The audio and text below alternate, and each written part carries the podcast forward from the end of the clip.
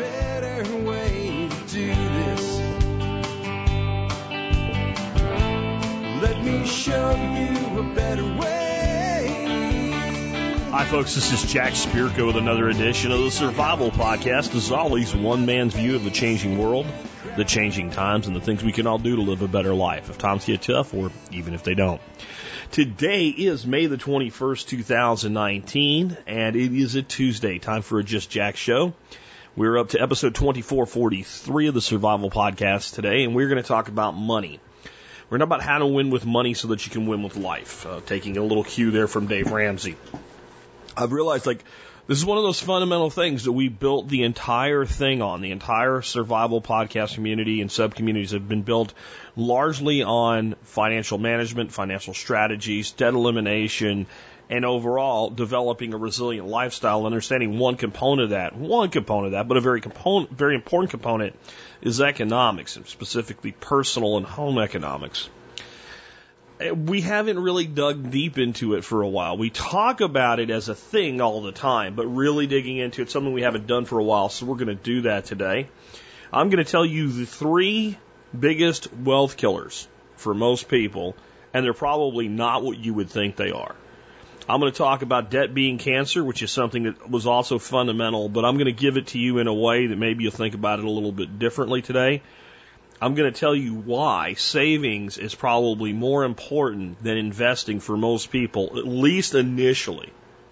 And we're going to even look at alternative energy not as a thing to do, but as a thing that will teach us. We talk about pattern recognition here. And one of the easiest patterns you'll ever see, once you see it, you won't be able to unsee it, is how when we look at energy, and I'm talking about you know electricity for your house, it runs your lights and your heat and your AC and all that we can directly see exactly how to manage our financial lives just from how to deal with energy in our homes. And we're going to go through my rules on becoming financially resilient today. And I think, you know, I think it's a good day to do this. I look at this show and shows like it as, you know, those fundamentals that no one ever really wants to do, but you always benefit from it. You know, if you think back to playing, you know, football or any sport that you might have played in school or eh, if you're involved in some sort of dance or cheerleading or something, anything like that, anything that involves a specific thing, especially if it's a team sport or team activity, you get good at it and you start expanding beyond the basics and you start going into advanced things and stuff like that. But when things aren't quite going right, good teachers, good coaches, and I guess this really applies to academics as well. You take your students back to the fundamentals and you work on those fundamentals and then everything gets better. That's kind of what today's show is going to be. And every once in a while, I'll try to throw a fundamentals show in for you. Before we get into that though, let's go ahead and hear from our two sponsors of the day. Sponsor of the day number one today is Ridge Wallet. Ridge Wallet is one of those things that seems like a simple little thing, but if you embrace it and you bring it into your life, it changes your life just a little bit for the better. Um, I spent years of my life walking around with a billfold like most guys have on my butt. It's uncomfortable when you sit. It's bad for your posture. And frankly, I was carrying a bunch of crap that I didn't really need that I'd convinced myself that I did.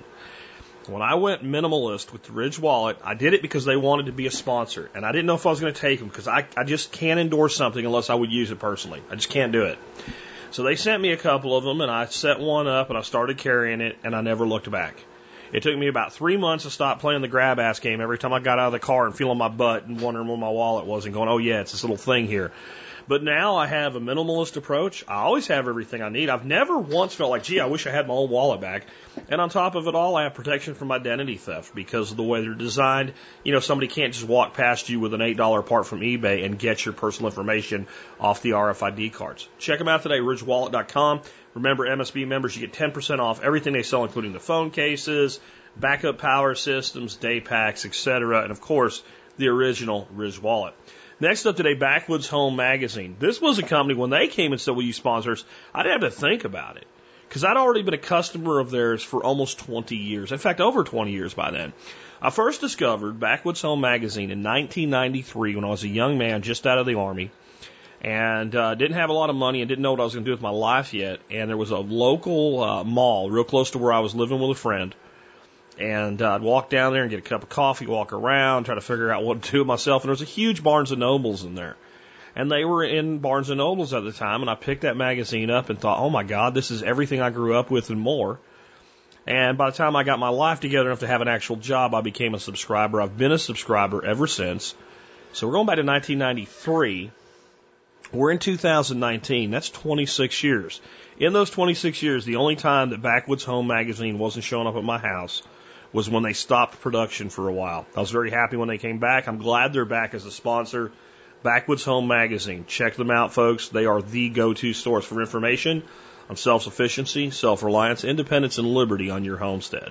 With that, before we get into today's topic, it's Tuesday, so we're starting to do history segments again, but just once a week. So what happened this week? It actually did happen today, but I'm just pulling something from the week.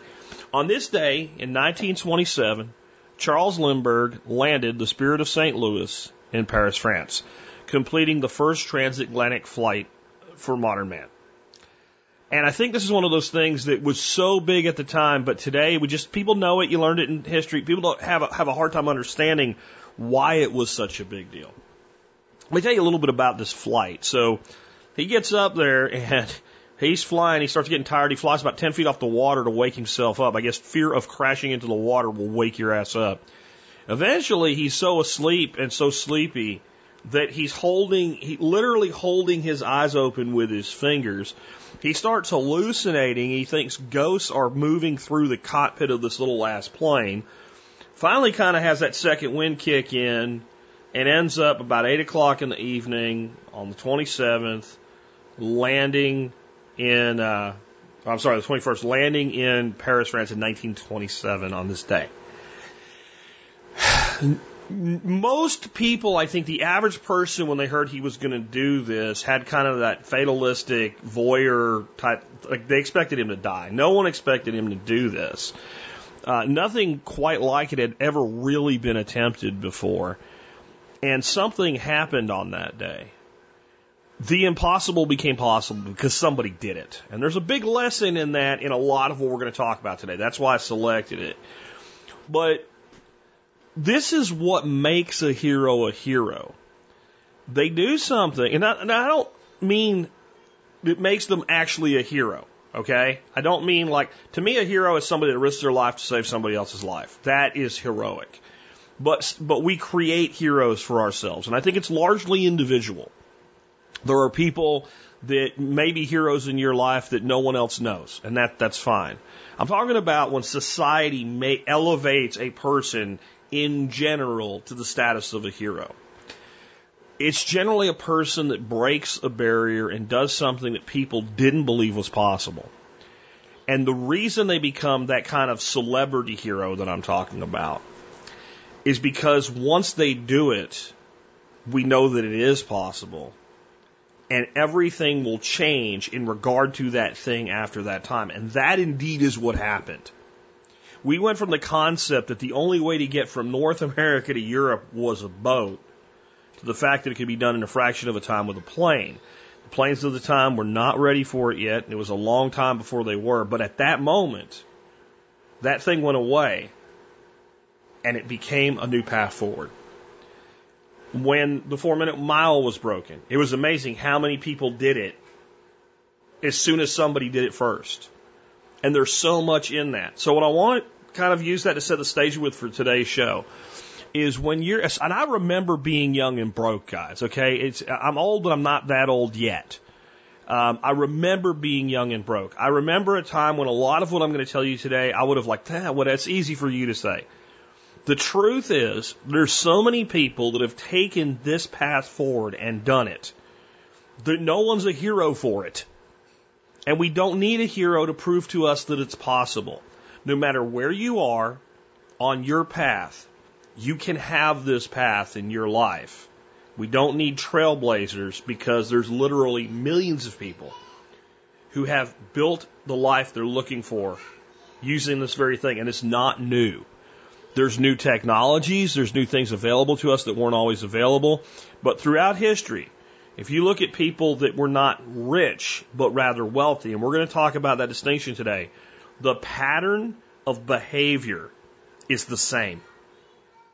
And you can, if you want to know more about that side of it, because we're really not going to talk about that much today, other than for the intro, uh, I highly recommend The Richest Man in Babylon. Uh, you can get a copy of the book. I'll put a link in the show notes where you can do that on Amazon.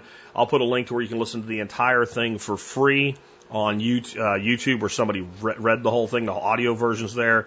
I, I cannot recommend that highly enough. So I mentioned Dave Ramsey, and I've talked about this before. I think Dave Ramsey's investing advice is poor, but his his financial management and debt elimination advice is probably the best that anybody in modern time has ever actually put out there and got people to listen to anyway. Um, and one of the things I really like about his philosophy with money is that he says that money is about 10% what you do and 90% how you think.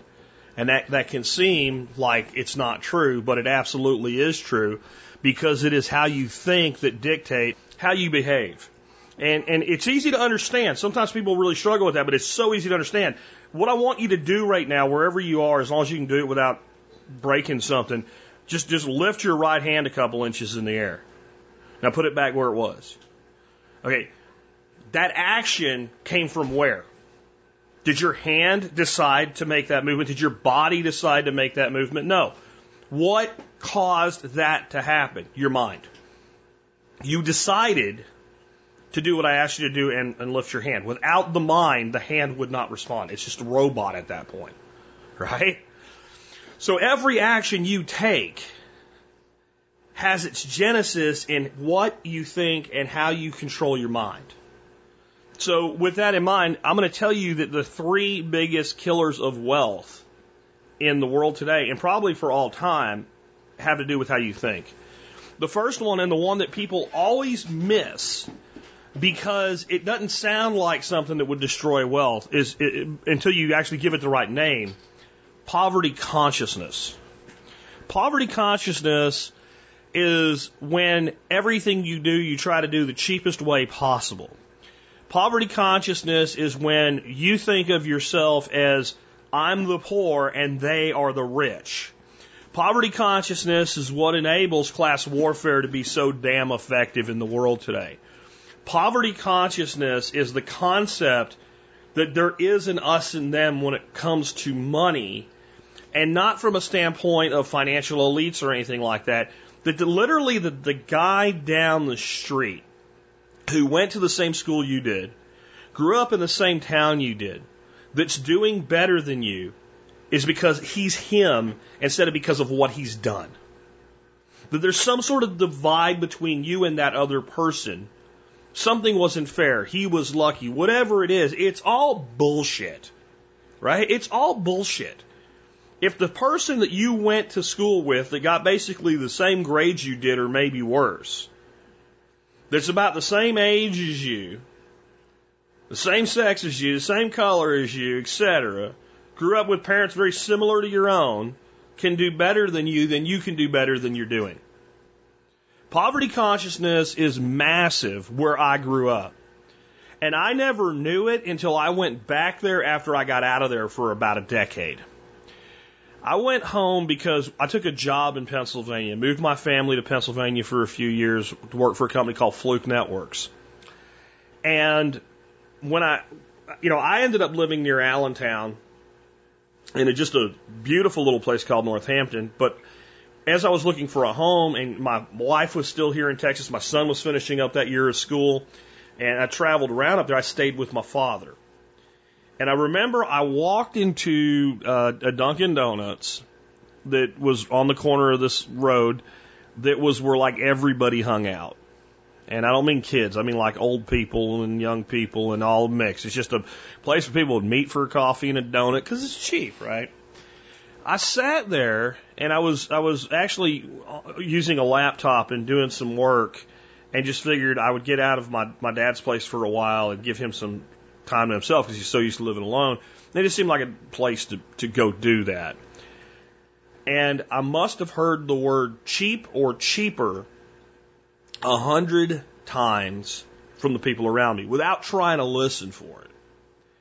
And I realized at that point how important it was for me to have gotten out of there because it would have been very hard, absent some third party telling me what I'm telling you right now, for me to break that cycle. And I realized that the majority of the people that lived in that area would always do poorly financially and always be dependent on something else outside of themselves because of nothing else but the way that they thought.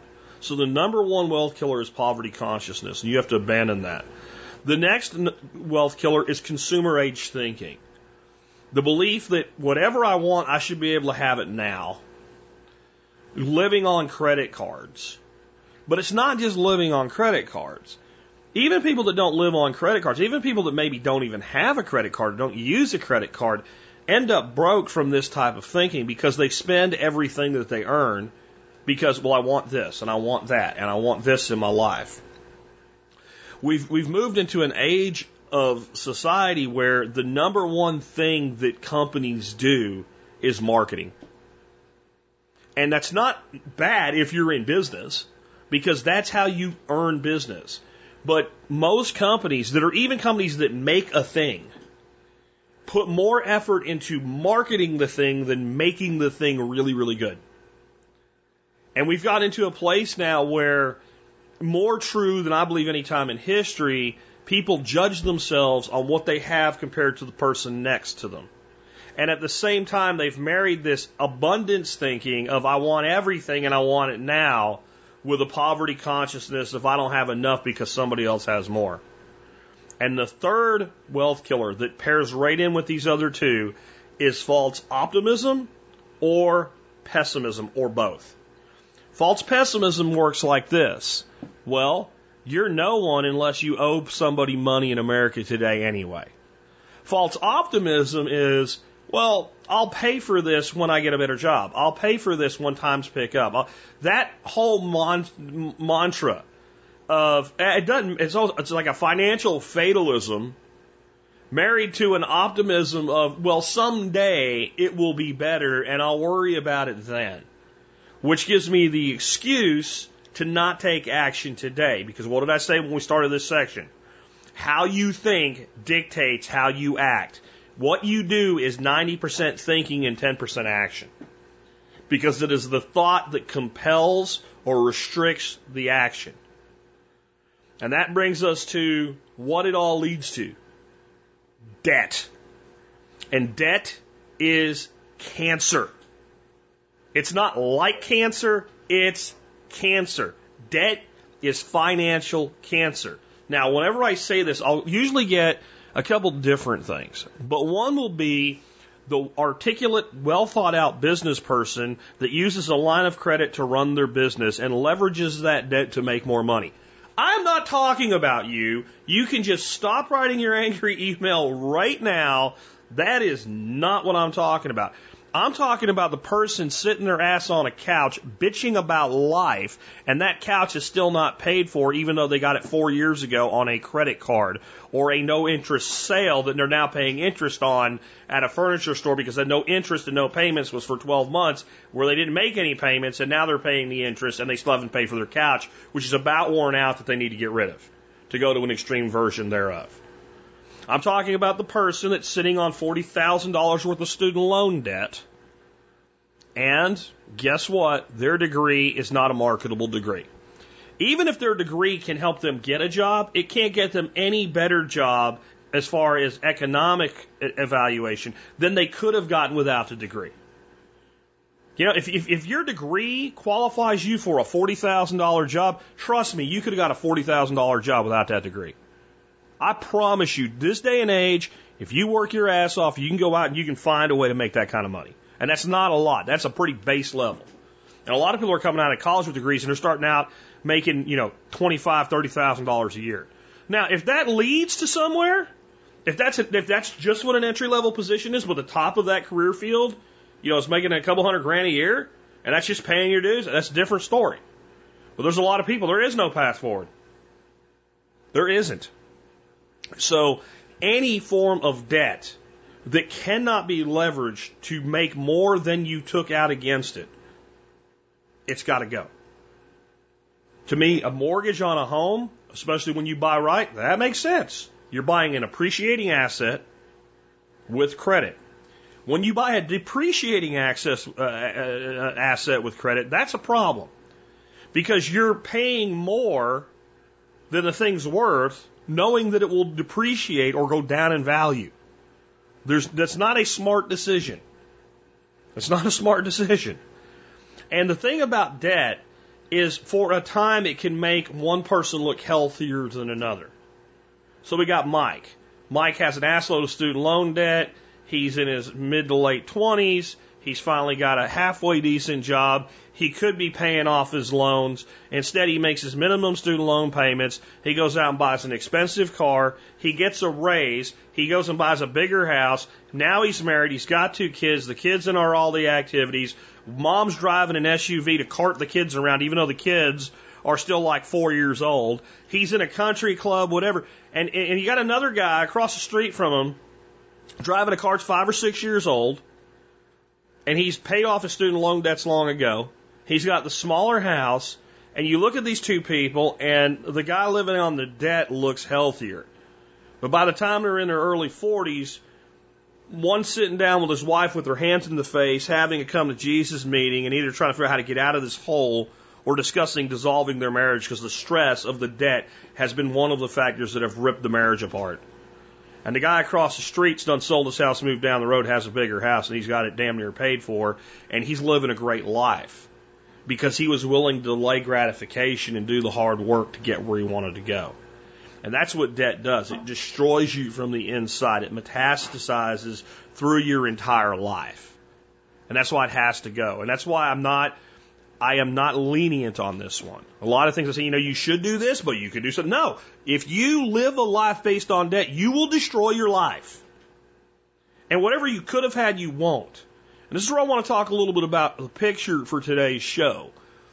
There's a guy that wrote a book called Rich Dad Poor Dad that I love and I hate because I think on some levels he's kind of a, a, a, a sharp suited snake oil salesman. And on the other hand, he's really, really astute with some of the ways he puts things. That's Robert Kiyosaki. And uh, one of my favorite lines from Rich Dad Poor Dad, his original book, which is to me still his best, is rich is measured in money and wealth, is measured in time. Most people focus on rich rather than becoming wealthy. So again, rich is measured in money and wealth is measured in time. Most people focus on getting rich rather than becoming wealthy. Now, I agree with that, or I wouldn't have said it, but I want to talk about how it applies to debt. Because people don't generally understand debt is about time. It's not just about money. We really measure debt in the amount of time it takes us to get rid of it. Because we can take that debt on and get that shiny thing. And long after the shine has come away from that thing and we can't even get rid of it anymore, we've got to pay someone to dispose of it for us. We can still have the debt. How long do you have to work to have that shiny thing temporarily in your life? That's why it's cancer. Cancer kills people and takes time from them. Time that could have been spent living with the people they love and doing things, they don't get to do it. And even when people beat cancer, it takes time from them. You know, they might spend months going through painful therapies. And it's certainly worth it, but that time is lost when it could have been spent doing things they would have definitely prepared to do. And that's also why debt is cancer, because it's like chemotherapy getting rid of debt. And the more you got, the worse your cancer, the stronger the chemo is going to be. So you, you've got to do this because you do measure it in time. And what is the value of your time? Making the most of your dash is difficult to do when you're in prison. It can be done, but it's not easy. Well, there are more than one sort of prison. And debt is a form of prison. It is a form of chains that holds you back in your life. So you must eliminate your debt. Um, there's no special way to do that. There really isn't. There's no there's no secret programs that credit card companies don't want you to know about. Every time I hear that on a radio, I want to get a hold of the person that wrote that script and slap the living shit out of them. Seriously, because that doesn't exist. The companies that do that, they are the credit card companies. They are the same debtors. Okay? It, it, it's just debt sales is all it is. The only way to pay off your debt is to pay off your debt. And Dave Ramsey's methodology called debt snowballing is the best way. And you take your smallest debt and you get every extra penny you can come up with and you pay that debt off first. And then whatever you were paying on that debt for the base plus the extra, you take your next debt in size and just move it over there and pay on that one. And when that one's gone, you take all of it and go to the next one until there's none left. And people get confused with that. Well, I have a higher interest. It doesn't matter. When you get rid of that little debt and all of that payment gets put onto the next debt, you start to increase your power. And what generally happens for people that have a lot of debts, four or five credit cards, student loan, etc., that the last debt they pay, they pay off faster than they paid off the first three because it accelerates the snowballs, just like Dave says it does. So I endorse Dave Ramsey's approach to that, and I'll leave it at that today. So let's talk about pattern recognition here, because I believe the more you practice pattern recognition, the more you see it, the more powerful you become mentally, and the more powerful you become mentally, the more powerful you become in action. Because again, just to raise your hand requires your thought. If we sever the connection between your mind and your hand, your hand just sits there. Everything is driven by the way you think. So pattern recognition is incredibly important, and it's what lets you detect bullshit. Is one of the biggest things that it does. You read a a, a headline in an article today and go, "That's bullshit." You don't have to read the article. You know that's bullshit. You tell by the way it's formatted. It's always bullshit when it's formatted that formatted that way. So here is a way that we can understand how we become more financially independent by looking at what we do to become more energy independent in our home. There's just two things that we do when it comes to energy, especially alternative energy. We increase efficiency, and that might mean something like let's have a solar panel up on the roof that makes energy for us. Right? Or, you know, let's let's go out and buy a new AC system that's far more efficient, right? And then the other thing we do is we reduce our losses. So if you're if you're spending money on a better air conditioning system, or you're trying to put solar in, or a, your own windmill, or anything like that, and you have a gap around your door that all of the colder heat just flows out, well, it doesn't work real well. So you have to you have to shore up the loss and increase the efficiency. How's that work with financial management? Increasing efficiency is your income. So you have two things you can do to become more financially independent. One is to have more money coming in, and the, and the reduction of loss is your spending to cut the money going out. There's there's nothing more to it than that. But we can look at how we improve the energy efficiency of a home, and we see exactly how to improve the financial efficiency of our lives. Increase your efficiency by making more money, and reduce your losses by cutting your spending. And I'd love to tell you there's some magical genie lamp you can rub or something and it'll make money come out. It doesn't work that way. You know, you, you, you can talk about the law of attraction all you want. I'll, I'll give you the law of attraction. The law of attraction is a real thing, or you wouldn't be able to sell it as snake oil. If there was no truth to it, you couldn't sell it. The law of attraction is simply that, again, since the mind controls your actions, when you're thinking abundantly in a proper way, you'll see the opportunity that would have been there anyway and you'll capitalize on it. All right. I mean, the belief that you are going to be driving through a very busy parking lot and attract somebody leaving so you get a good parking spot is insane.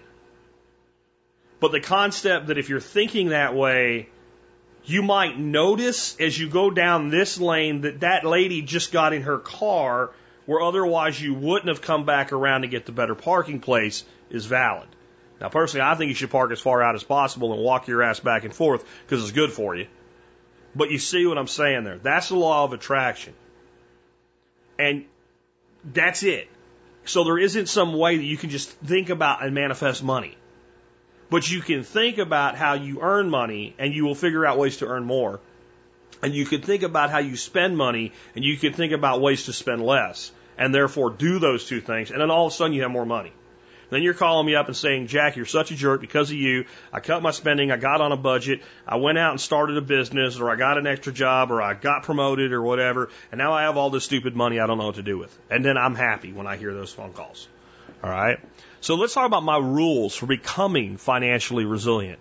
Number one, and this is one that most people will never do, even though you've probably heard me say it before, increase your economic IQ daily for at least a year. I'm a subscriber to Investopedia's term of the day. There's a link in the show notes where you can find it. The page is kind of wonky. It's basically all their email newsletters, and you check the boxes on the one you want, and then you fill out a little subscription form, and then they send you, you know, whatever you've subscribed to. Uh, the only one I'm subscribed to with them is the term of the day. Generally, I don't read it anymore. Um, generally, I, what is, you know, a, a put option? I, I know what a put option is. But if I see anything that I'm not 100% that I would teach it without kind of refreshing myself on, at least read the summary of it. And I've been doing that for a very long time. And I've been teaching myself financial terms since I was in my early 20s. When I was dead broke working in a warehouse, packing boxes, I was learning a higher financial IQ because I understood this at its core even back then. And that's what I'm asking you to do. If nothing else, subscribe to that thing and just start learning. The reason is because you become more financially astute. Even if you don't, you know, you learn about puts and calls and options trading. Even if you never, ever trade options, and it's a risky business trading options, by the way. It doesn't matter that you're not going to do it. Understanding it then gives you a broader financial understanding of everything around you. I would put it to you this way. I never understood when I was in high school why they wanted me to take Spanish, for instance, as a prerequisite to go to college. It was years later that somebody said something, and I, went, you know what, that's true. So the reason they want you to take a foreign language is because when you actually study a foreign language, you truly understand your own language better than you could any other way. I went, yeah, you know what? All that crap they made me learn in English class actually made sense when I thought about it in that context. And that's how increasing your financial IQ is, is that now you have this broader understanding of economics, money, monetary creation, um, and you're less susceptible to bullshit. It's like knowing the basics of, of being a mechanic without actually doing the mechanical work, but when you take your car down to the shop and they start giving you a bunch of bullshit about what why you need to spend twelve hundred bucks to fix a car that's barely worth twelve hundred bucks, you say no, it only needs these two things. Go do that. Or if you hire people to do programming work and you can't program, or at least not at a really high level, but you know enough about programming to know what's possible and different ways that it can be done, that you can't be bullshitted that something's going to take four weeks when you know it can be done in a week. That's what I'm talking about with economic IQ. The next is if you believe education is an investment, you need to treat it like one. One of the, again, debt is one of the biggest wealth killers there is in America today, and the chief form of debt that is destroying people's lives is student loans. It is a debt that can never be gotten rid of. And and my view is you don't, and this is one of my other things, we'll talk about in a minute, you don't invest in shit unless you understand it. Well, if you go out and you take out thirty, forty, fifty, sixty thousand dollars or more in loans against an education without figuring out what does this education mean to me from an economic standpoint, you're not investing, you're pissing away money you do not have.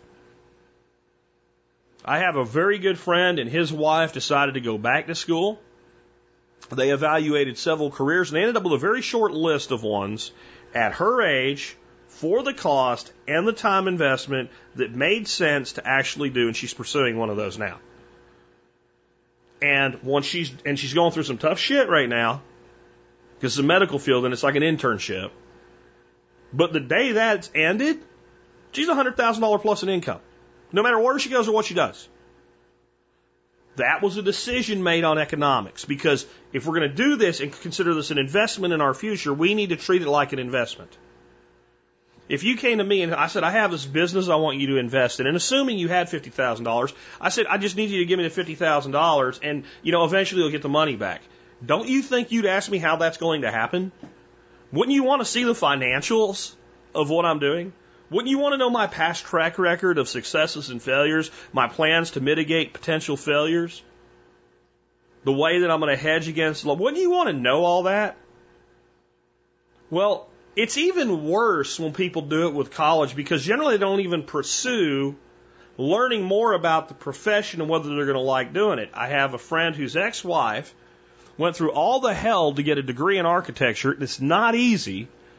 Only to find out she hated architecture and now she designs closets. That's a real story. You couldn't make that up. Come on. Now, don't you think it would have been good to take some path toward an architectural education outside of school first? Like to actually maybe go talk to an architectural firm, explain that I'm interested in pursuing an education in this. I'd like some exposure to it.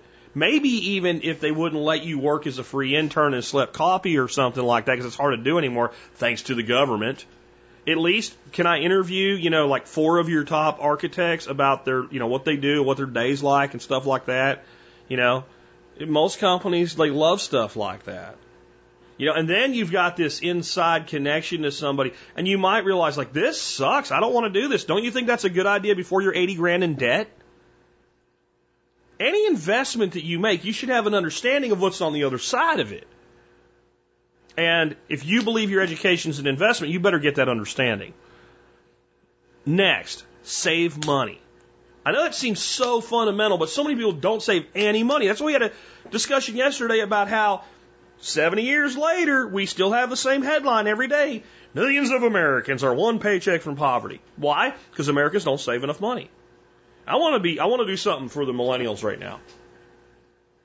The millennials, specifically the mid to late term millennials, guys that are in like late 20s to mid 30s, which is how old the oldest millennials are now, by the way. They are saving money more than any previous generation at their age. And I think it's because they've seen enough to realize it's important. Especially the ones that are finding decent jobs, good paying jobs, and good careers. They are, they've actually been called by some people the Ben Franklin generation because they're more concerned with saving cash than investing in 401ks. Good for them. Be like them.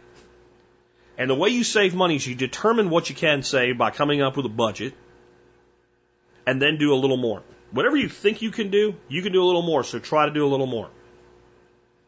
It, it, it's it's the old thing where the coach puts out a, a hurdle for a guy to jump over, and he knows that hurdle's too high, but it's right about the edge of what part the kid's capable of. And he runs, he tries to jump that hurdle, and he hits it with his foot, knocks it over, and hits the next one with his foot, and next one with his foot. Then he just drops it down an inch, and the kid goes right over it. But if you would have started there, the kid would have never got over it. That's what you have to do with saving money. You have to find that edge and push it constantly. And what will happen if you do that is all of a sudden it gets fun to save money. It becomes a hobby. Hey, I wonder how I can save an extra five bucks this week. And then you do it, and you're like, that was pretty cool. And all of a sudden, just a few years into it, if you lose your job, you're not one paycheck from poverty anymore. And let me tell you something about people that save money and have emergency funds when they lose a job. Generally, anybody loses a job, there's some real negative feeling to it. And, you know, especially if it's you were terminated, if the company didn't go broke or whatever, but they just told you we don't need you anymore for whatever reason, there's an ego blow. You know, if you have a, look at it as a romantic relationship and you really know it should be over, but for one reason or another you didn't end it and then they do, even though you know you're better off, you still hurt. It's like that. But then, okay, now the reality hits. I don't have a job. I don't have anywhere to go tomorrow. Or if you got two weeks, you know, that type of thing, we're going to let you go two weeks from now. They give you a time frame, a wind down. You know, like on this day, I don't have anywhere to go. I don't have anywhere to be. People that don't have any money saved up go into freak out mode. They start making even worse decisions, like using credit cards that they have, etc. Because what else am I going to do? Where that person should be out basically looking for any job they can get. If it's if it's schlepping coffee at Starbucks, fine. You can do that until you find something better. Whereas the person that has some money saved up, they might even have an initial knee jerk negative response. They'll sit back and go, wait a minute. I got some unemployment that's going to be coming in because generally you will qualify for unemployment unless you've done something really bad. And that'll cover a little bit. And then with my other money, so that's the thing. If you have a 90 day emergency fund and you have unemployment, you have like 120 days. And then they start thinking, well, I know this person over here and I can talk to them about a reference and I'll, I got time to work on my resume now, which kind of felt like this was coming. I should have been doing anyway. And I can reach out to these people and see what's available there. And all of a sudden they wait, like, wait a minute. I have an opportunity. I have an opportunity to end up in a better position than I was in if I take my time and do it right. And then generally they go out to the bar and have a drink with some friends and celebrate this new opportunity. Which one do you want to be? Well, save money. Simple as it is. Just for nothing else, for that reason alone. There's a hundred other reasons. Um, you also need to, I've talked about this already, but reduce your expenses. And whenever you find a way to cut an expense of money you were spending, understand you were surviving spending that money. Let's say that you just wake up to the reality that in many states we now have competitive electric rates. You didn't know for whatever reason. You go online and you search and you find out that you can cut your electric bill by something small, 30 bucks a month, just by changing your electric company. I know that's not possible ever. It doesn't matter. It's just an example. What you should do then is 15 of that $30 can, you can do whatever the hell you want to with it. You can spend it, you can save it, you can wipe your butt with it, you can go out and buy a taco Tuesday for your wife with it. I don't care. You do whatever. The other 15, half of what you figured out how to not spend gets added to whatever you're saving. It's that simple. Well, I mean, I no, you didn't need it. You've been spending it every month like clockwork for the last 10 years or whatever, and you've been surviving without it, getting half of it for your own self and the other half to go to your long term planning makes sense. Here's the exception. If you're in debt, you're in debt, probably all of it should go on the debt until you're out of debt. Then you can go back and do the math and figure out how to split it up. But whenever you figure out how to spend less of something, especially that you were spending consistently, half of the sa- half of the difference should go to savings, debt elimination, something like that, because you clearly don't need it. You've clearly been able to survive without it. You have to look at raises the same way. If you get a raise, 50% of it, you just start going to savings. You were okay before you had it. And the problem, we go back to the mindsets that kill wealth. I have it coming to me. It's my time, whatever.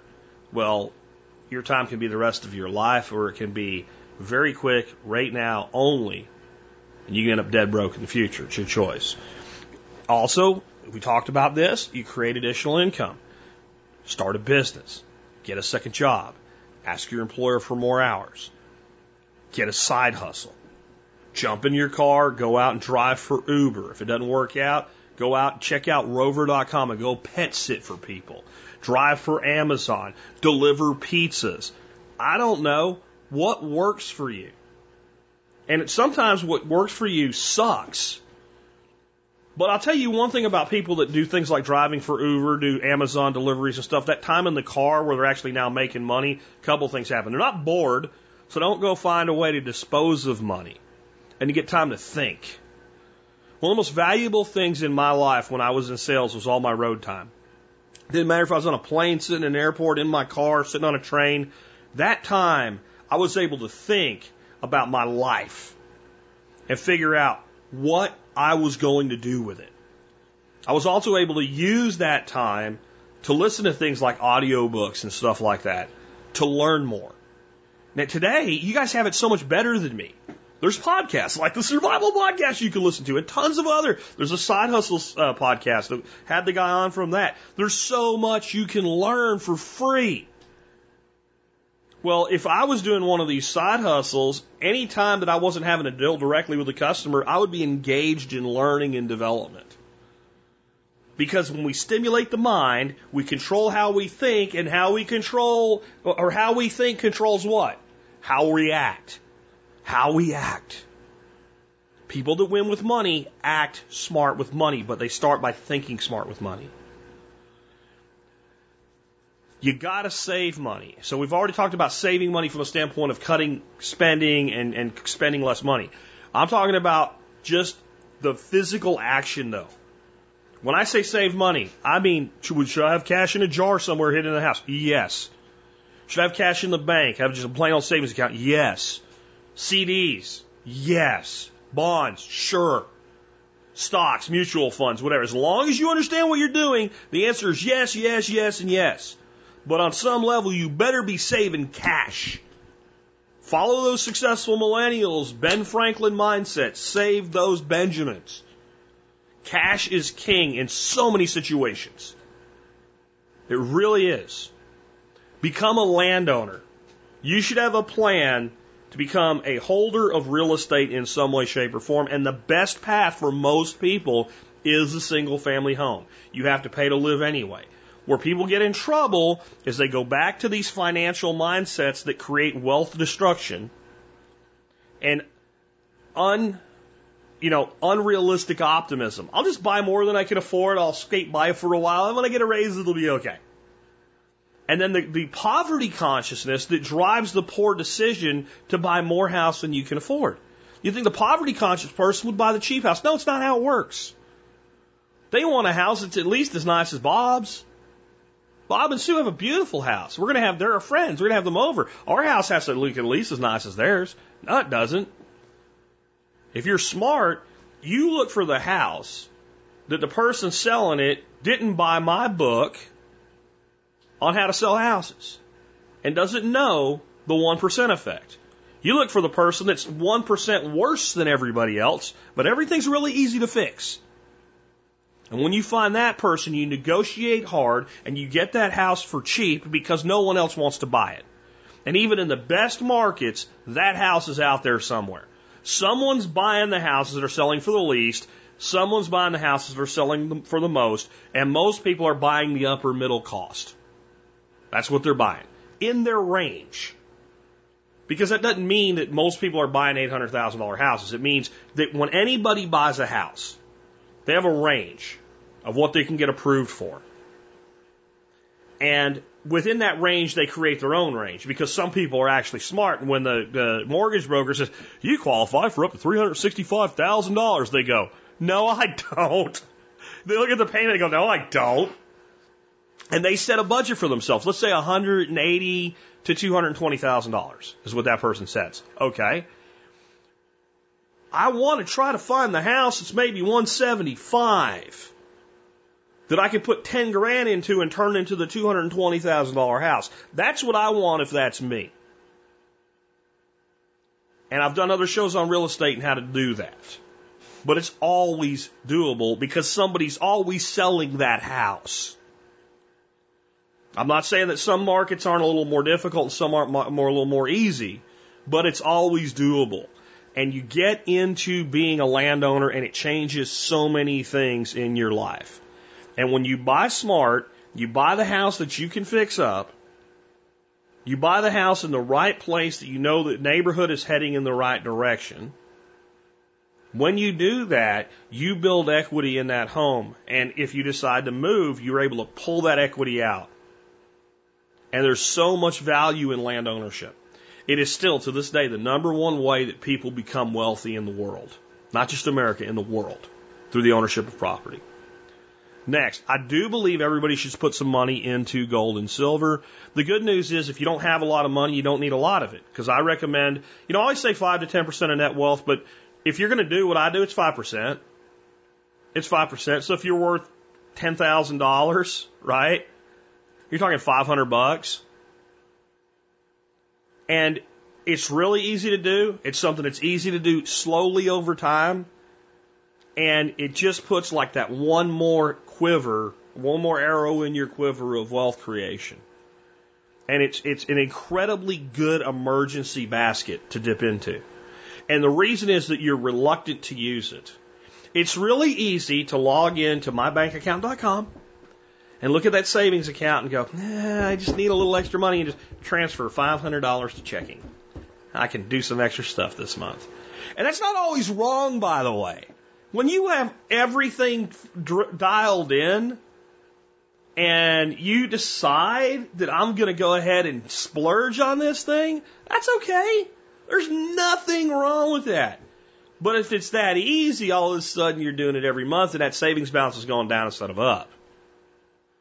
You know, if your if your savings balance is going up over a 12 month period, but you've dipped into it a couple times, and we're not talking about long term retirement, we're talking about that general savings, that's fine. That's what it's there for. But if you have a 12 month average on a downward trend in your savings, that's not good. Well, let me tell you something. When you're sitting there looking at $5,000 worth of silver coins and you need an extra 500 bucks, it's really hard to make yourself pick that up, take it down to the shop and sell it. You can do it. It's liquid.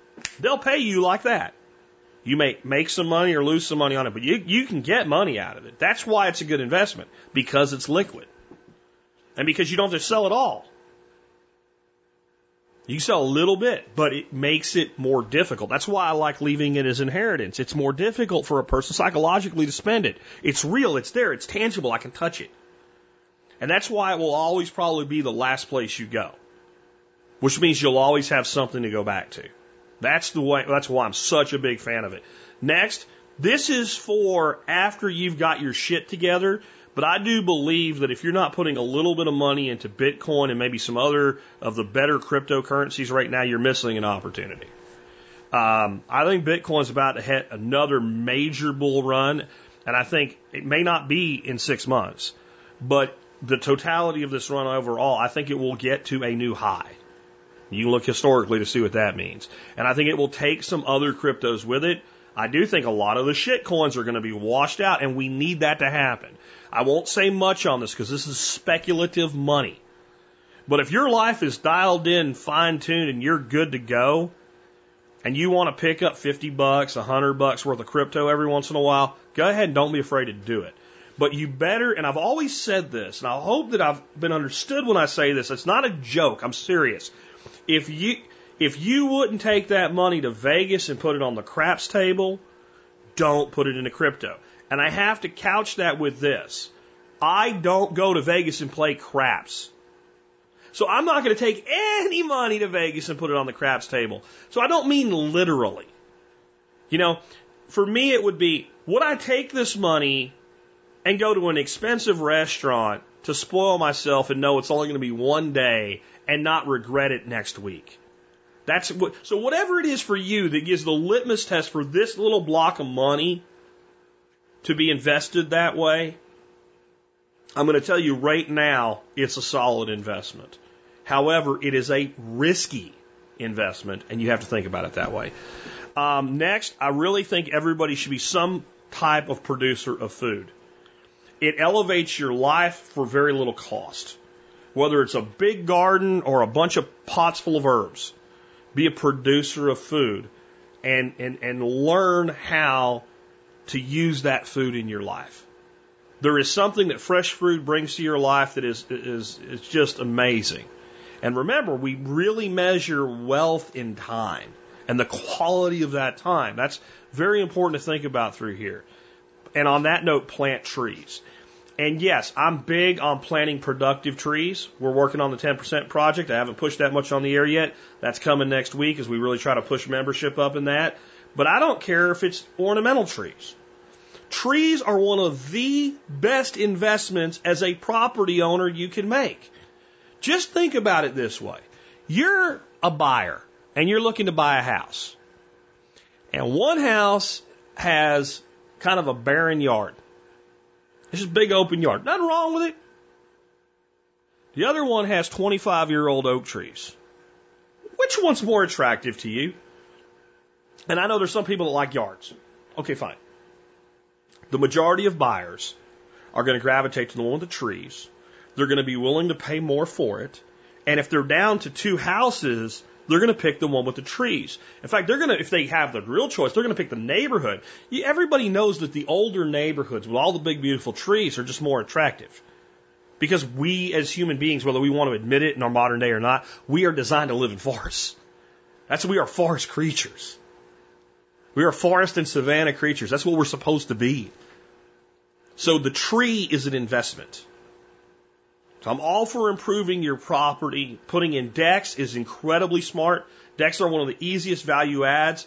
Remodels, bathrooms and kitchens are the place to be first in making the house more marketable. But the single best investment you can make on dollar for dollar return over a 10 year period is a tree.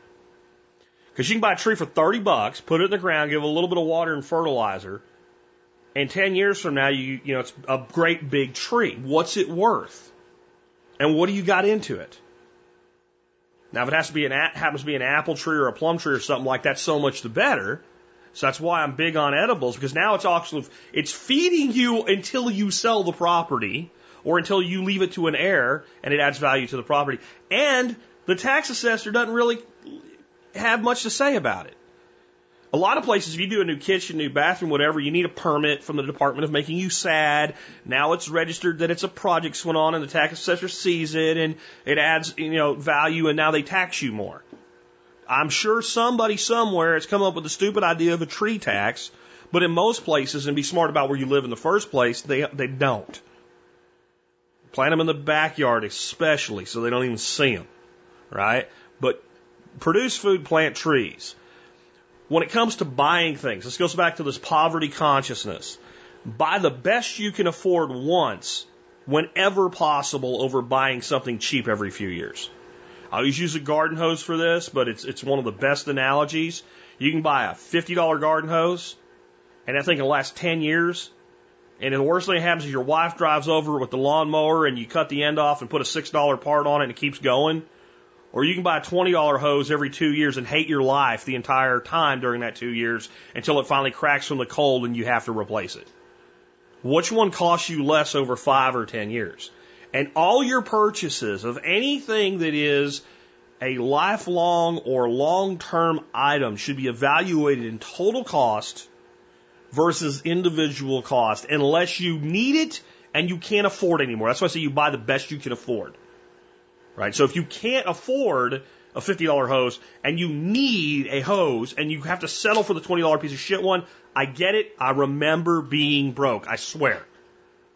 But if you're not in that state, then you should be looking at the totality. And this is what people don't understand. It's only 30 bucks, right? It's only 30 extra bucks, or it only saves me 30 bucks. Whatever.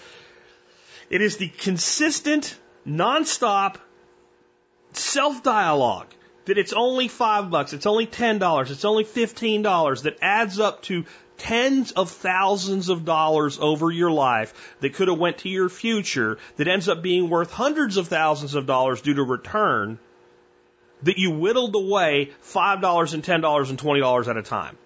Because we don't teach people to think this way because it's not good for the people that make the big money by printing it. They want you to spend as much as you can get. One of the biggest reasons it's given by politicians when they're being honest about why to cut taxes for the middle class is because they'll spend the money. Because they'll spend the money. It doesn't make it good for them, okay? It makes it good for the economy, which means it makes it good for the people that are the actual monetary creators. Because then they have more to leverage to steal from you. You have to understand, I don't want to go too deep into this today, but you really need to understand the nature of fascist economics in the United States. And I know a lot of people just rolled your eyes because I said that word and you think fascist means Hitler. I'm talking about fascist economics. And this is the truth about modern monetary creation and modern money mechanics in America today. All right?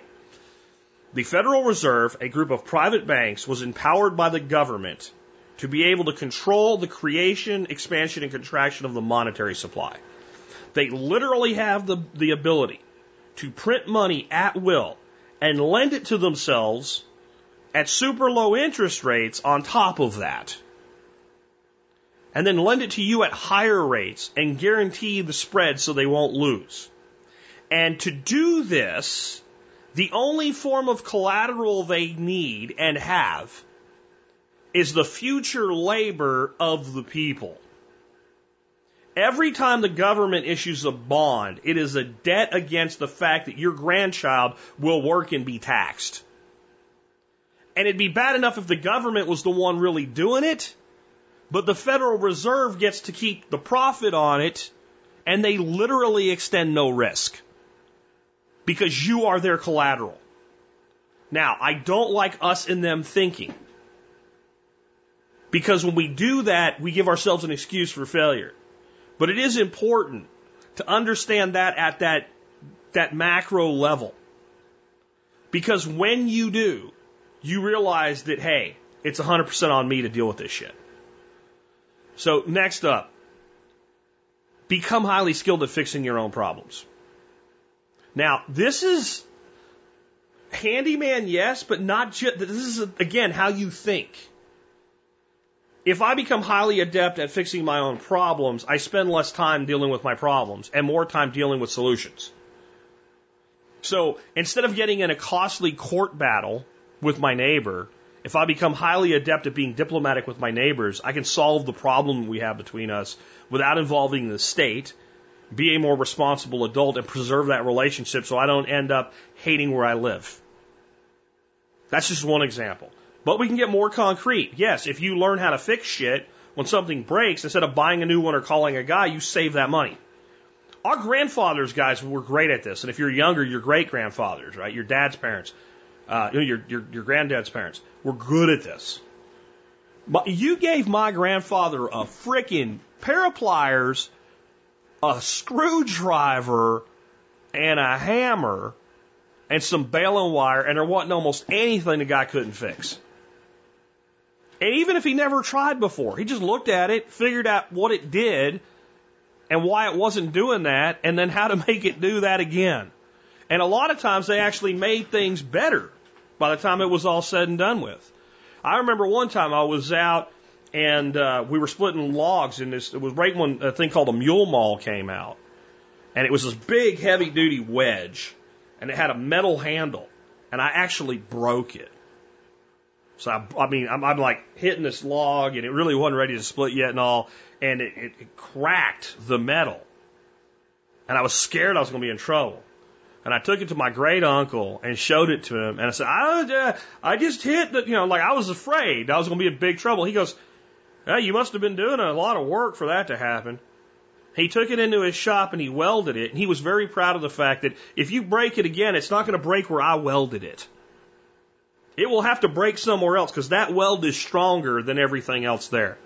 That mentality is why those people thrived through the damn Great Depression and the World War II years, and then came back after all that shit went on, after all the crap they dealt with, and built the damn interstate system. That's why, because they had that mindset. Well, mindsets aren't something anybody has a monopoly on. You choose your mindset. They weren't better than you. Just no one told them they couldn't, so they didn't know they couldn't, so they did. That's, you've got to start thinking that way. And when you do, the next thing that happens is you start seeing opportunity everywhere. You start solving your own problems, saving money, managing your life, controlling. You're like, holy shit, I can do this. Holy shit, I can do that. The problem becomes figuring out the ones to do and not taking on too much. You have to see opportunity everywhere because it is everywhere. And I'm going to tell you something that people need to get through their damn heads and I've been trying to teach people this for the last freaking 11 years on this show, and all it's done is gotten more true. There has never, I repeat, never, ever, never been a better time to be alive than right now. This is the best time it has ever been unless somewhere in deep history when Atlantis was there or something like that. In known history, there has never been a better time to live, especially in a, in a modern country like the United States of America, than right now. There is, and I defy you to tell me when there was. And you might be able to romanticize yourself into a false narrative of history.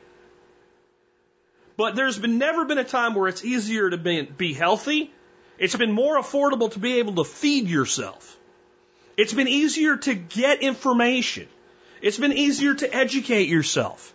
It's been easier to start a business. It's been easier to earn an income. There's it's never been better than today. Opportunity literally is falling out of the sky while people bitch and say they can't get ahead. Because how many people are doing it? Are they special? Do they shit gold?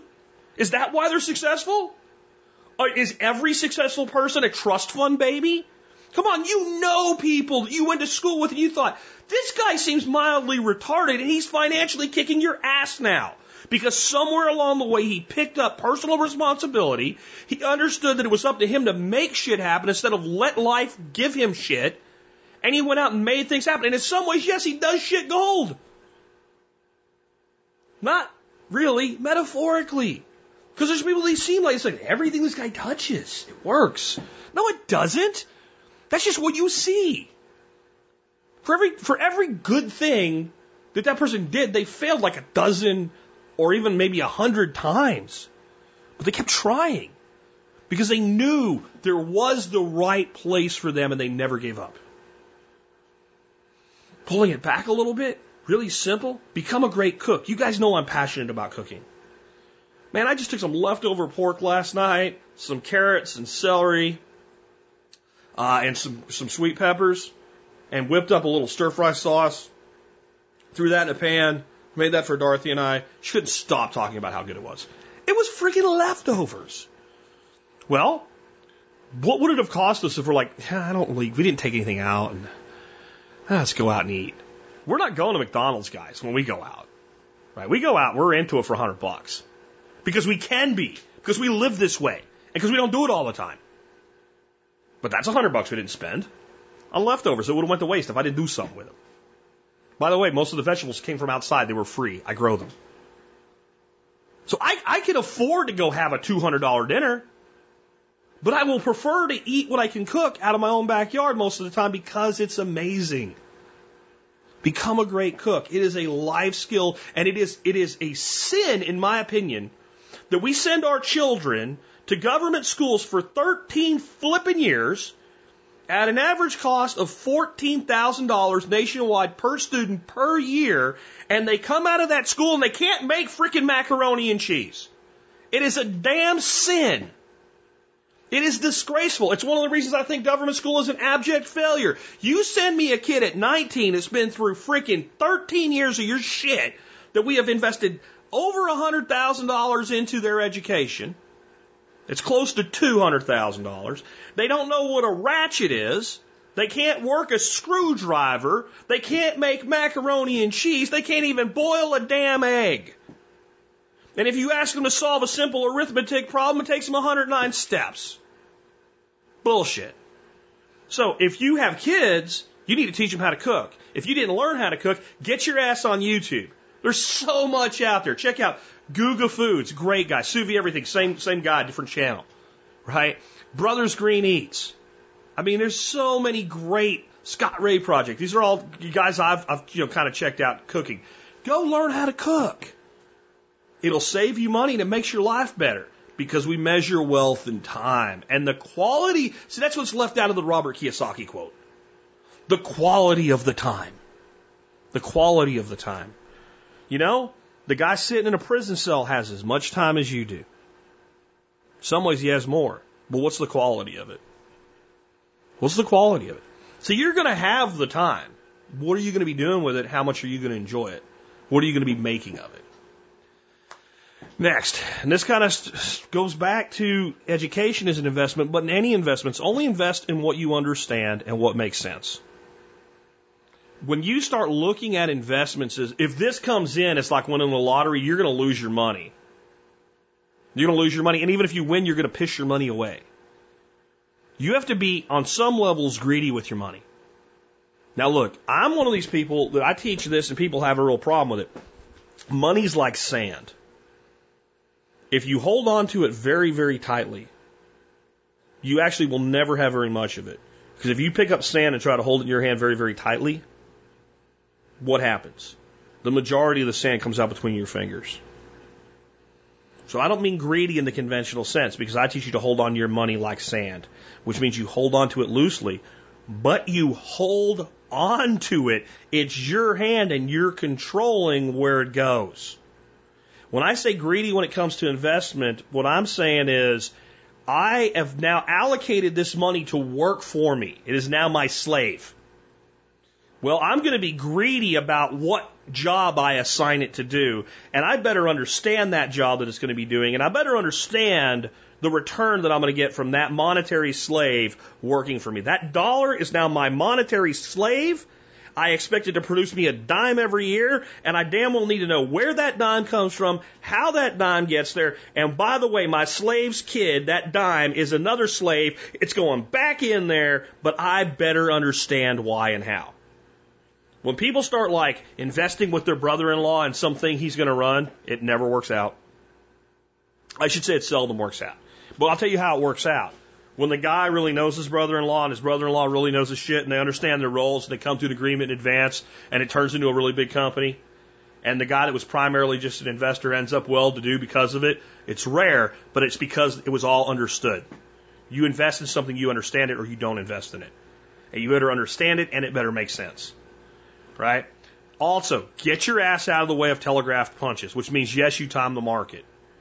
There will come a time, I don't know when yet, but we will look at all the leading economic indicators, and it will probably be John Pugliano and myself who will scream this time, just like I did back in 08. Get out, get out, get out, get out, get out, get out. Get out. And when we say it, do it. And it won't be because we're geniuses. It's not because I'm Spirkodamus. It's because there are times when the only place for the market to go is down. There are those times. And there are times when you know the storm is coming, you go way back in the harbor and you tie your boat up, and everybody that's out there gets their ass beat, and you don't. And then you're the only boat on the water like Forrest Gump, and all of a sudden you're catching all the shrimp. I don't know how to make it any easier or more clear to understand that. Because if you listened to me in 08, when I screamed, and I literally said, get out, get out, get out, get out, you had months to buy in at significantly depressed market prices. I am not a day trader. I do not mean that. But if your financial advisor tells you to stay the course, when when it's turned the corner to the point where even the people on the major news networks are saying a recession is coming, yeah, we think so. Then you need a new financial advisor. You need to take things in your own hands, or at least you need to say to them, I don't want to talk anymore. I need you to do this for me. Put your money in a cash cash equivalents and wait. In those situations, I'll tell you what happens. Either the market does correct and it's a big drop, or it kind of goes sideways and wiggles and uh, it never takes off. It's never like everybody thinks it's going to be a recession, and next thing you know, it's a 55% gain. That's not how it works.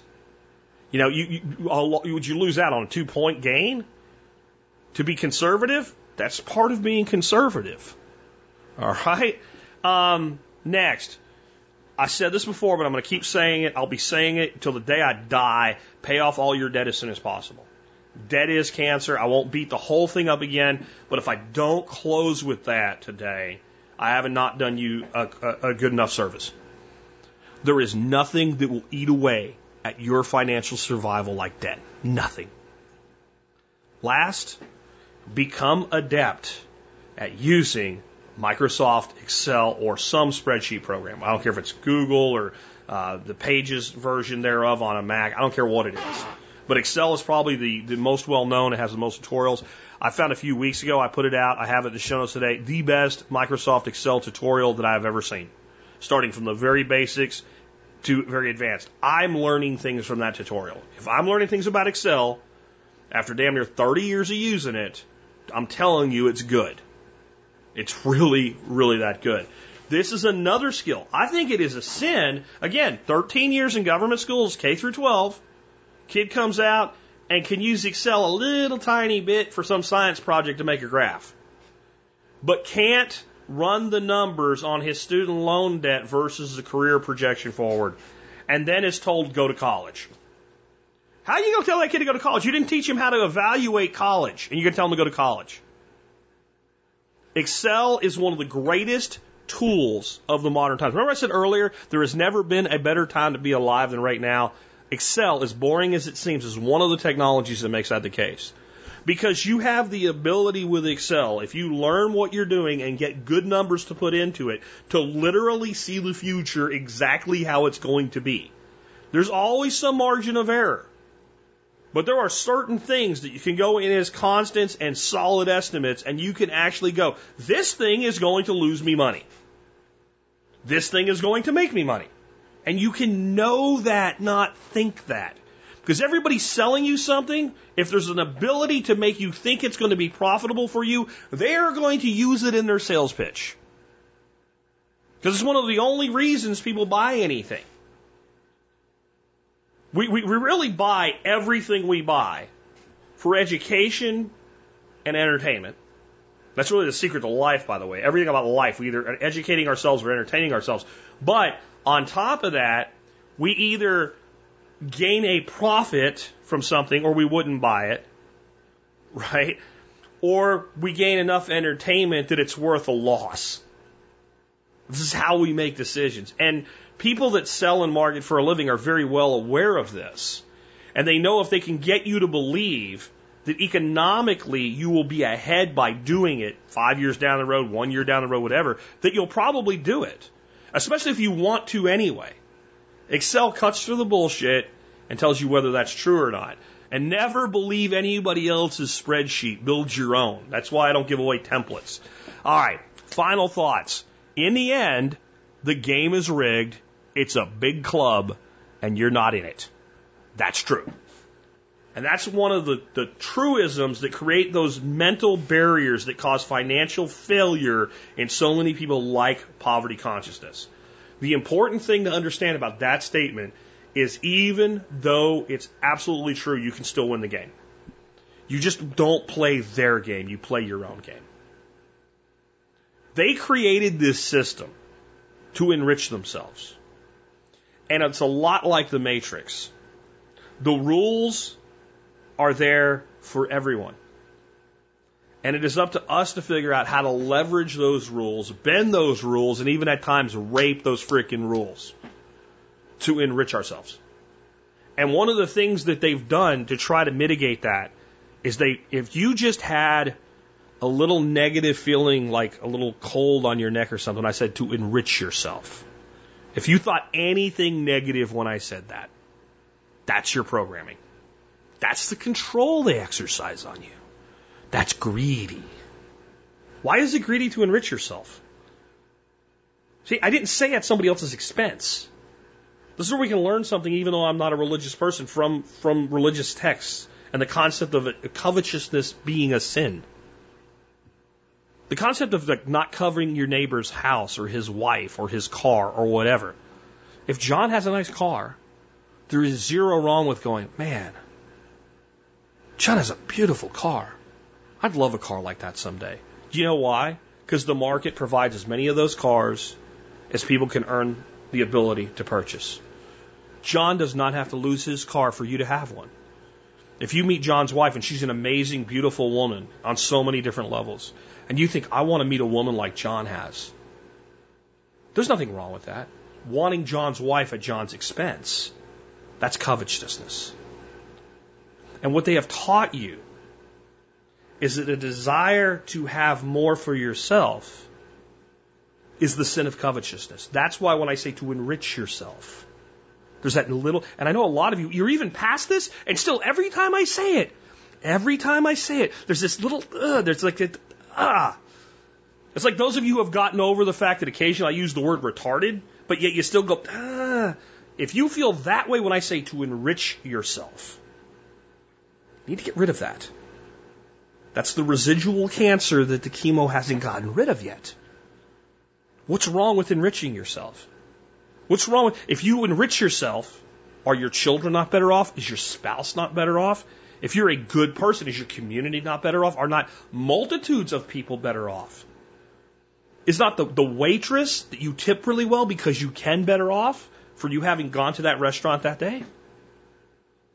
When you actually can afford to buy a car like John has, is the guy that built the car not better off because there's more people buying cars like that? Is the guy that sold it not better off because he earned a commission on it? How many people are better off because you've done well? There is nothing wrong with enriching yourself as long as you're not doing it at the expense of others. And the way they've kept this us and them mentality, with the real them being so far away you can't even see them, you don't even know their names. Okay? And but but but Bill down the street is a them. Because Bill just is living a little bit better than you. Is to convince us the only way Bill got there was by taking it from somebody. No. We live in a society where there's enough of a remnant of capitalism that in the end, today still, those that do the best do something of value for someone else. And that's really what it all comes down to. You have a whole life, whatever it is for you. Some of us die entirely too young. Some people live damn near seems like forever. But whatever it is, you have your whole life to determine whether you're going to be a person of value or whether you're not. That choice is yours. Financial independence isn't everything, but it's a hell of a thing. Again, you don't have to be rich to be happy. I do believe you have to be wealthy to truly be happy in life. Many wealthy people have very little money, but they're incredibly wealthy. They live the way they want to live, they do the things they want to do, they impact lives the way they, they want to impact them, and they have the freedom to do it. I'm just going to tell you it's a lot easier with money than it is without it. I promise you, because I've been, again, I, I do remember being a broke kid. I do remember working till my fingers literally bled packing boxes for $6 an hour. But the reason I did it wasn't because I thought it was all I could do. I knew it was temporary. I knew it was something I could do for the moment to make sure I kept a roof over my head while I figured out what I wanted to do with my life. If I can go from packing boxes for $6 an hour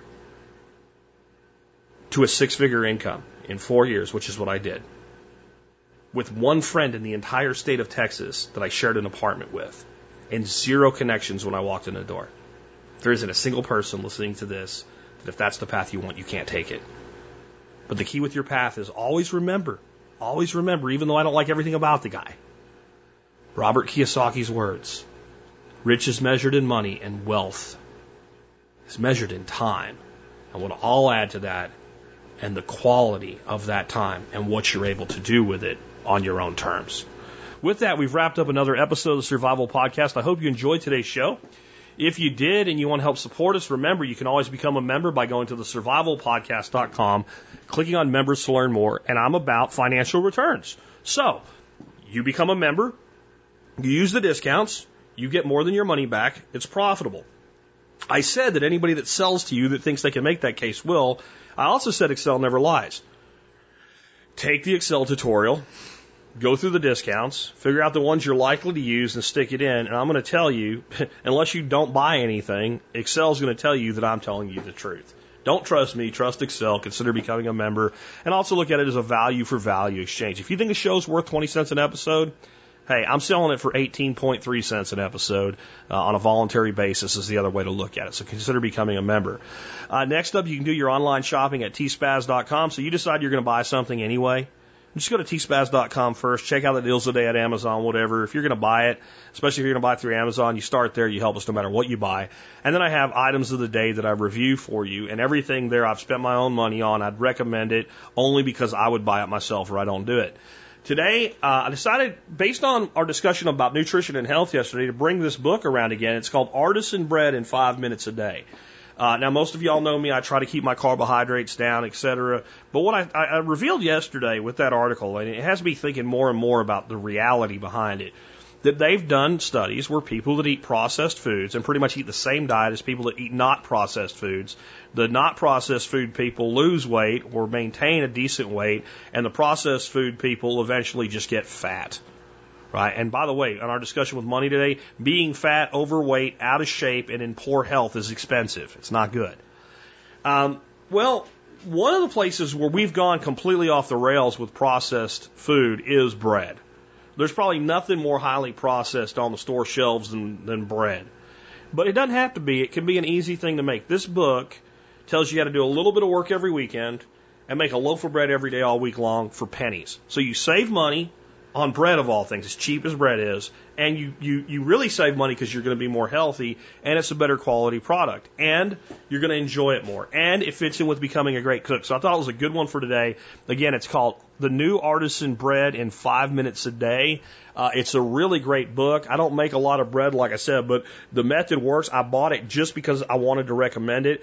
I actually saw it in one of my sales reports as an affiliate. I can see not who bought what, but what got bought. And I was like, I should check that out. And when I did, I was like, I'll buy the Kindle edition. And uh, I was really impressed with it. And I mean, a lot of people have bought it. I've heard from a lot of people about it. Everybody's happy with it. Check it out. If you want to eat high quality bread instead of the crap from the store and up your cooking game, The Artisan Bread in Five Minutes a Book Day. Check it out. With that, let's go ahead and talk about our song of the day today. Our song of the day today is by Zac Brown Band, and it's called Highway 20 Ride. And it's a song that what it's actually about is very upfront, hit you over the head in the face. But I think a lot of people m- might hear it and not even realize it because they don't really listen to it. And with country music having such a a, a bent toward the romantic, and this song actually being in a way a love song, people might lose understanding of what it's about. This song was written by the writer, uh, and he's a guy that's written a lot of songs for uh, Zac Brown Band, uh, and I might be saying his name wrong, but it's Wyatt Durrette, I think is how you say his name. And here's what he said about this song. Highway 20 Ride is a song I started writing when I was probably a year into making the drive from Atlanta to Augusta, Georgia to see my son. I'd gone through a divorce. My wife moved back to where she was from in South Carolina, and the halfway point was Augusta. I was bartending and took every other weekend off to spend time with him. It was a very painful time in my life, not having enough time together and having uh, to bring him back. I worried about how he would perceive me as a father. Am I doing the right thing? I was going through all the things everybody goes through in that situation. That song started on Interstate 20 in Georgia. I, I bought what I had, what I had started to Zac. He was there as a friend. He went through it with me uh, with with me on my end. He is also a son of the same situation, a divorce with his father. He saw the other side, so it wasn't hard for him to help me write it. He sings it with a lot of passion. He was there as a child, and he was there when I was going through it. I now refer to Highway 20 Ride as a love song to my kid to let him know I'll always be there no matter how far we travel. I try to give him love and respect and let him know he's loved no matter what his mother and I are both there because we care about him. He didn't do anything to deserve it. Through love, communication, and respect for each other, it can be okay. And when you think about it and then you listen to this song, it's, it's, it's heart wrenching. And I think most of us that are parents have been through some level of it. If we even haven't been through a divorce, I remember traveling and feeling like when I got home, my son grew. Because I'd be gone for two weeks at a time sometimes. And so many people in this country have gone through divorces, and this is such a common thing. And I have a plea for you people out there that are either divorced or will be divorced that have kids. Never use your child as a weapon against your spouse. I think it is one of the most despicable things that can be done, and I see it happen all the time. That kid, if you love them as much as you claim, well, unless they don't want it, they need to have as much access to both of y'all as possible. And you should do whatever you can to make it possible. And the one line in this song that I think really drives that point home and, and is something that we should all think about as we become parents, whether again, whether we stay together or not. He says, and part of you might hate me, but son, please don't mistake me for a man that didn't care at all. There are situations we end up in that are hard and difficult and do whatever we can. And let me bring it back to the subject today. I really agree with Dave Ramsey when he says couples that win with money tend to win at life. That doesn't mean rich. That means they learn how to control money. When you learn how to control money, you learn how to control your life. And I, I can't give you the statistics to prove this, though I'm sure they might be available. I really believe that the number one thing that destroys marriages is financial stress. Even when it results in infidelity, it's often driven by financial stress. And the financial stress drives a wedge, creates distance. Learn to live with money, or learn to win with money. Learn to win with life. And then hopefully you won't be one of the people that this song means, you know, a lot more to. With that, it's been Jack Spirko with another edition of the Survival Podcast, helping you figure out how to live that better life if times get tough or even if they don't.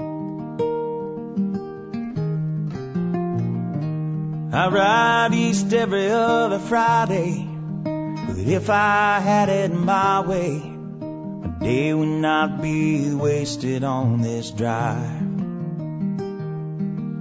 And I want so bad to hold you some there's things I haven't told you.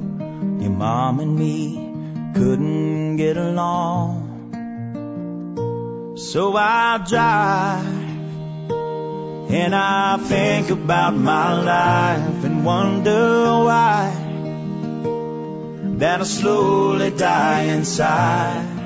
Every time I turn that truck around, right at the Georgia line, and I count the days and the miles back home to you. On that highway, it's when it rides.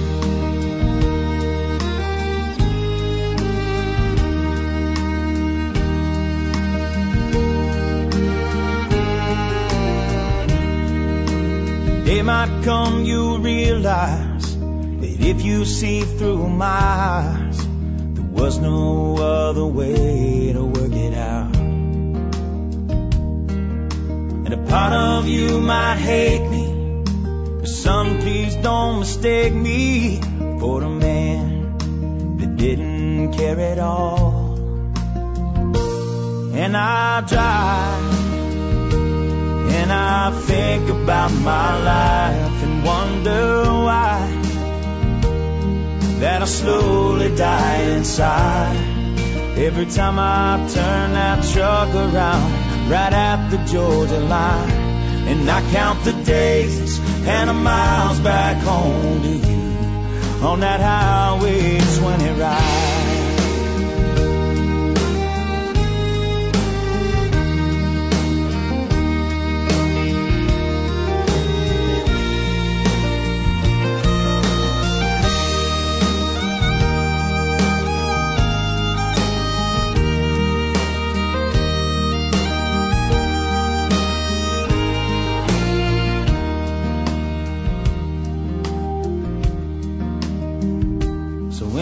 Drive and the years go flying by. I hope you smile if I ever cross your mind. It was a pleasure of my life and I cherished every time. And my whole world, it begins and ends with you on that highway